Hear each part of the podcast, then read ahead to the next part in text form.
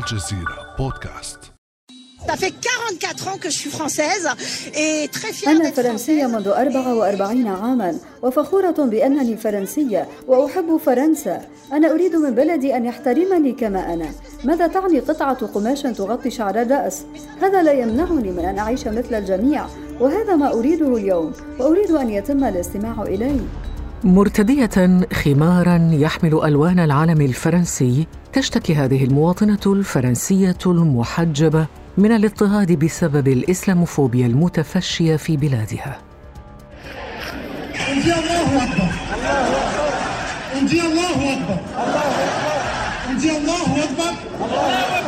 Parce qu'on en a marre que des médias fassent passer.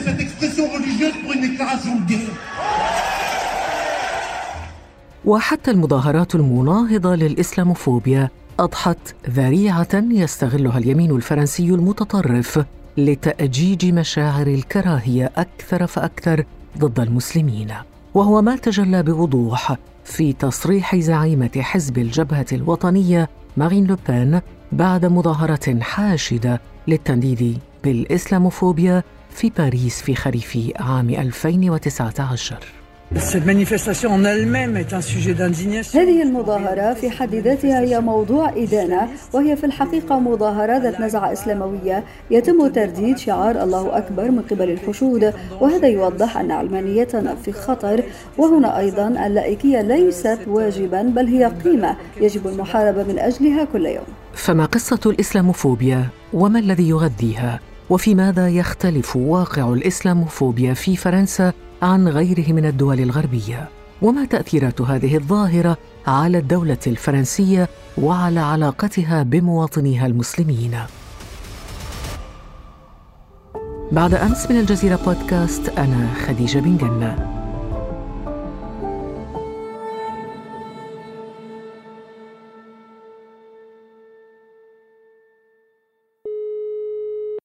يسعدني أن أرحب بالدكتور نور الدين بكيس أستاذ علم الاجتماع السياسي بجامعة الجزائر.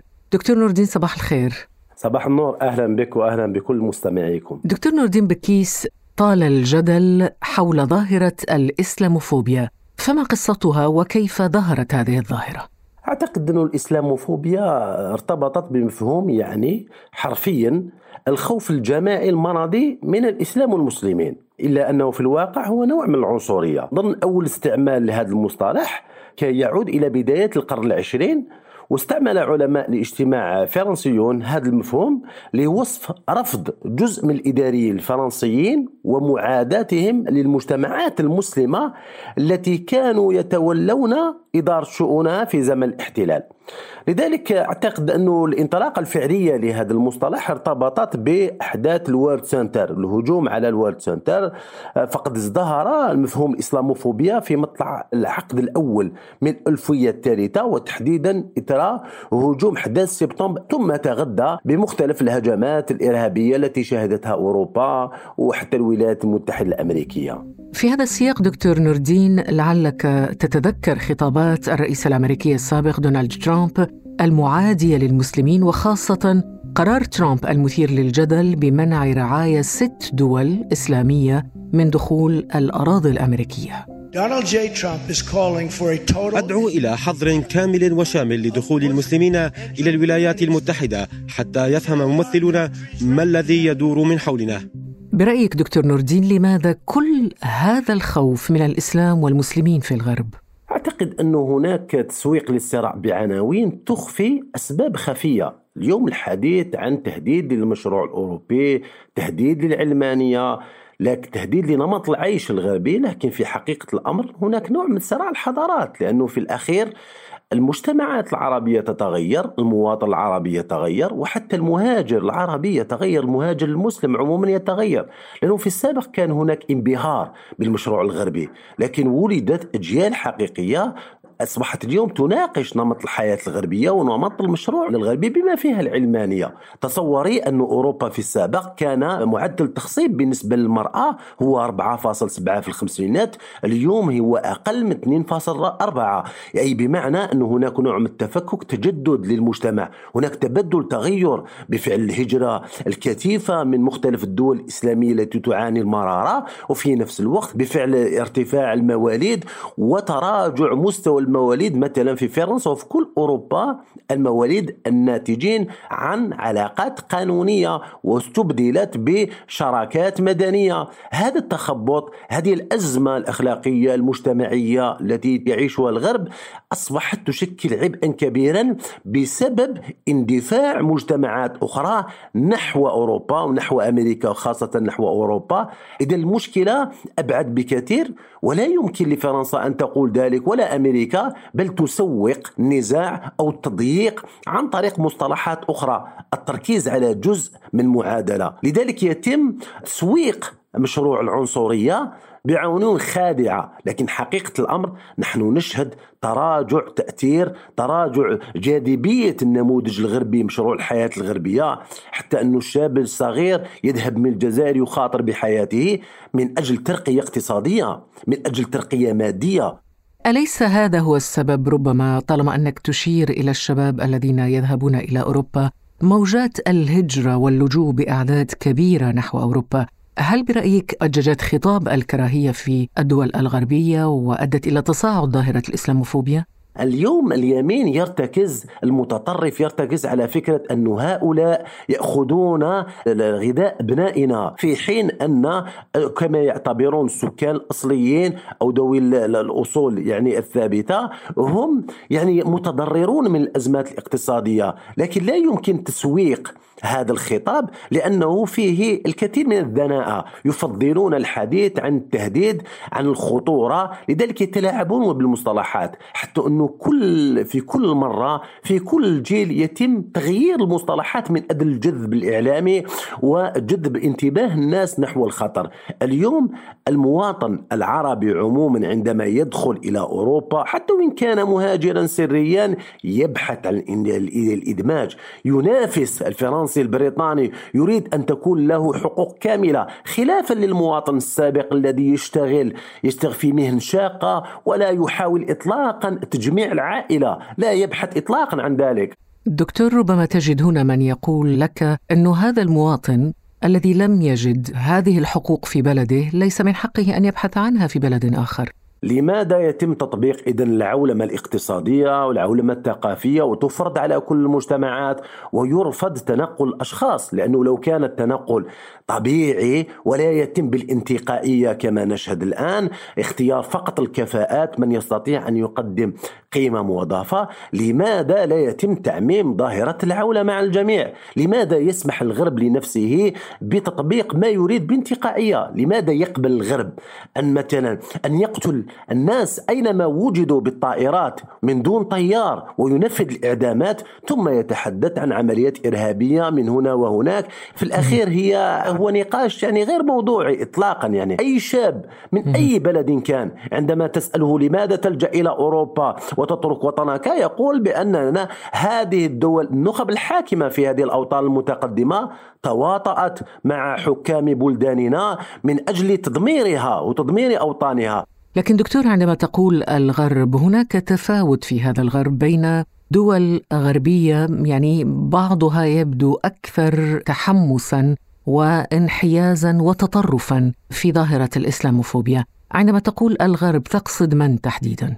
لا في الحقيقة القيادة في أوروبا هي لفرنسا منذ فترة طويلة وفرنسا تعاني من أزمة حقيقية وهي فكرة بدأ التفكير عند النخب الفرنسية فيما بعد العلمانية أي هم مطالبون بإيجاد مشروع آخر بديل للمشروع الذي يندثر لا أصبح الماء مثلا التدين أصبح يفرض نفسه في الفضاء العام لم يعد مسموحا ومقبولا فكرة أن يبقى التدين مسألة شخصية وهذه الظاهرة تنتشر بقوة. القوة حتى لدى مختلف الأحزاب. وبالتالي فرنسا هي القائدة هي قائدة القاطرة السياسية في أوروبا وهي قائدة وهي رمز الديمقراطية ورمز العلمانية وهي التي أسست لذلك منذ 1905 وبالتالي هي قائدة المشروع. لذلك هي تحاول الدفاع تدود عن تلك المكتسبات إذا رغم أن الإسلاموفوبيا لا تكاد تستثني بلدا غربيا واحدا ولو بشكل متفاوت فإن الظاهرة في الحالة الفرنسية كما ذكرت دكتور نور الدين بكيس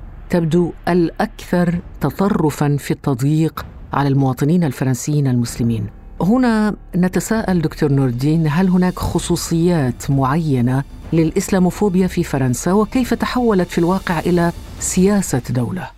أعتقد أنه الأصل اليوم هنا هي تحولت إلى ورقة انتخابية بامتياز لأنه اليمين يتصاعد اليمين المتطرف وقد حقق عدة منجزات. لذلك أصبح اليسار وخاصة أصبح اليمين المعتدل واليسار أصبحوا يقلدون اليمين المتطرف بشكل واضح وأصبحنا لا نميز بين الخطابات. الكل متفق على فكرة يحتاج إلى الخطر الخارجي يحتاج إلى العدو الداخلي الذي لديه امتدادات خارجية ولا يوجد أفضل من الإسلام والمسلمين لأنهم في جزء إنهم يعانون معاناة ويستطيعون ربما أن يوفروا شروط قد تتكيف مع فكرة أو تناسب فكره تكييفهم في ذلك الخطر لأنه أحببنا ام كرهنا المجتمعات العربية والإسلامية تعاني مشاكل عدة وتسوق حتى تسوق مشاكلها للمجتمعات الغربية. اليوم فرنسا تعيش أزمة حقيقية وتلك الأزمة لا يمكن أن تحلها دون رفع يدها عن التدخل في الشأن الداخلي للمجتمعات الأخرى ولا تساعد الدول الدكتاتورية والأنظمة الدكتاتورية التي تمنع نهضة حقيقية دكتور هل تنعكس هذه الأزمة على علاقة المواطن الفرنسي بدولته؟ أكيد أكيد لأنه هذا الخوف الإدارة بالخوف لها نتائج سلبية كثيرا لأنه جزء كبير من المشكل المطروح اليوم هي طبيعة المهاجر المتواجد العربي المسلم المتواجد في فرنسا. غالبية المهاجرين هم مغاربة من المغرب العربي وهنا تطرح فكرة طبيعة التدين طبيعة التدين لأنه تختلف. لذلك هناك التركيز على اللباس بشكل كبير جدا لأنه اللباس يحمل دلالة يحمل معنى يحمل مدلول يبقى مرئي بشكل واضح. وهنا يحدث نوع من لا لا أقول صراع صدام حضارات لكن اختلاف في المشاريع. اختلاف يصطدم يعني يصطدم جزئيا. وفرنسا هي الرائد للعلمانية.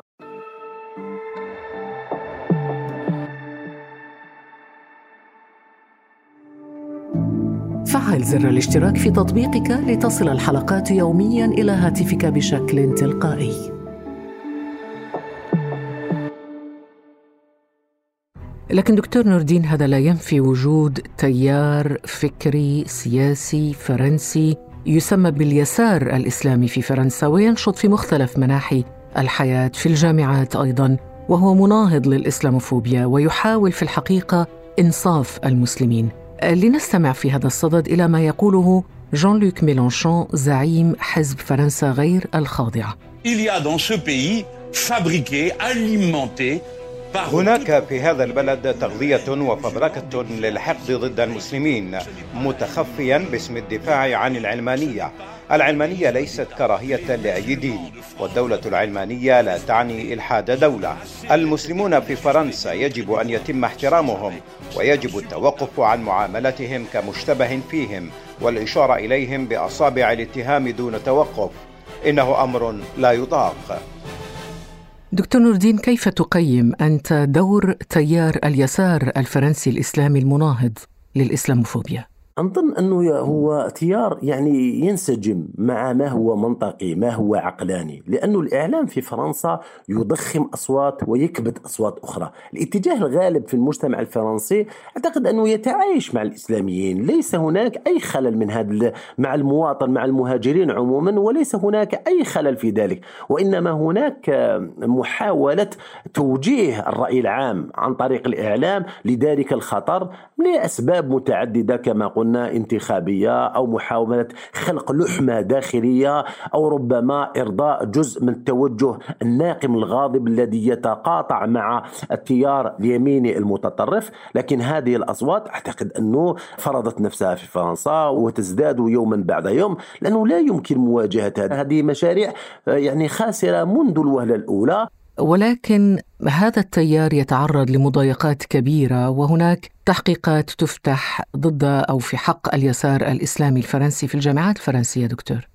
لأنه المشروع المؤسسة الرسمية يعني هذا النوع من الخطاب لا يخدم مشروعها ويعطل مشروعها فتستعمل نوع من التهديد من أجل دفع الآخرين إلى الإحجام عن التعبير بهذه الطريقة وبهذه المواقف المشرفة. أعتقد إن هي مجرد أزمة سوف تتراجع يعني مستقبلا. ربما المسؤول الفرنسي السياسي الفرنسي النخب السياسية هي التي تعيش مرحلة تخبط ولحد الآن لم تستطع أن توجد الصيغه المناسبة مناسبة من أجل الاستمرارية وإقناع الآخرين. نحن نعلم جيدا أن كل الطبقة الفرنسية اليوم تعاني من ضعف المصداقية والدليل على ذلك أنه نتاج الانتخابات المختلفة حتى أصبحنا لا نميز لا بين اليمين ولا اليسار نظرا لحجم التخبط لم تعد المشاريع واضحة.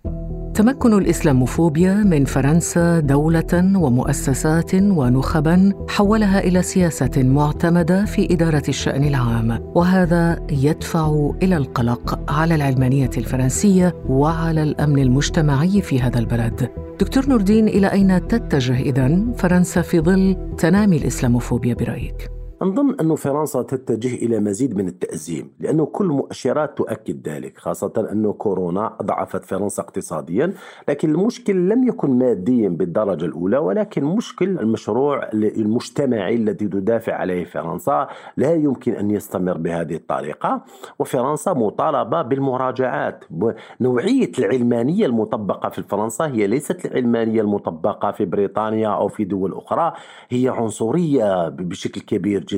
وهذه العنصرية تحاول من خلالها حماية النخب الفرنسية أو حماية المصالح الفرنسية الضيقة التي تنظر إليها لأن المجتمعات الغربية تنزح نحو تضييق أو تصعيد فكرة المراقبة من قبل النخب الحاكمة والمؤسسات الرسمية كما حدث في الولايات المتحدة الأمريكية بعد أحداث أحداث سبتمبر. وبالتالي هذا هو المطلوب لكن المقاومة المجتمعية سوف تكون كبيرة جدا خاصة بعدما ينتهي وباء كورونا. لأن وباء كورونا سهل العملية على النخب والمؤسسات الفرنسية تستطيع أن تدخل الشعوب كلها إلى البيوت وتحجر على الحريات. لكن بعد مرور هذه المرحلة هذه المرحلة إن شاء الله أعتقد أنه تصبح مطالبة المؤسسة الرسمية بالانفتاح لأنه لا يمكن أن تستمر. على ذكر المطالبة دكتور نور الدين بماذا يمكن أن يطالب المسلمون الفرنسيون دولتهم؟ المطلوب أنهم يحاولون المطالبة بتطبيق القوانين وفقط بدون انتقائية لأنه كل المعادلة مرتبطة بفكرة الاندماج. تحقيق الاندماج لأنه اليوم هذا التلاعب وإنتاج وضعيات استثنائية يسمح بعدم تعطيل القانون أو تضييق على تطبيق القانون كما يحدث مع المجتمع المدني في فرنسا. أصبحت هناك تضييقات وغلق لمقرات وغلق لجمعيات وتضييق على نشاطات متعددة وبالتالي المعركة هي معركة حريات وبالتالي المعركة ليست صعبة في فرنسا لأن هناك حد أدنى من الإحترام للأسس التي بنيت عليها الدولة الفرنسية لا يمكن تجاوزها. هناك مجال هناك هامش لتصحيح الخلل. لكن أحيانا تمر الدول الكبرى تمر بأزمات بمراحل صادمة مثل ما يحدث الآن تحتاج إلى إعادة مراجعة. فرنسا العنصرية تحتاج تنتظر تنتظر اقتناع جزء من الشعب الفرنسي الذي التفى بأعداد معتبرة وراء اليمين المتطرف. لذلك أنا لست منزعجا مما يحدث. لأنه حتى كلمة مصطلح إسلاموفوبيا أصبحت لا تؤتي ثمارها وتحتاج إلى عملية إرهابية من أجل جلب الانتباه. اليوم المواطن يتغير بشكل كبير جدا. المهاجر اليوم في فرنسا ليس مهاجر أمس. شكرا لك دكتور نوردين بكيس أستاذ علم الاجتماع السياسي بجامعة الجزائر. شكرا جزيلا. شكرا. شكرا. بالتوفيق. كان هذا بعد أمس.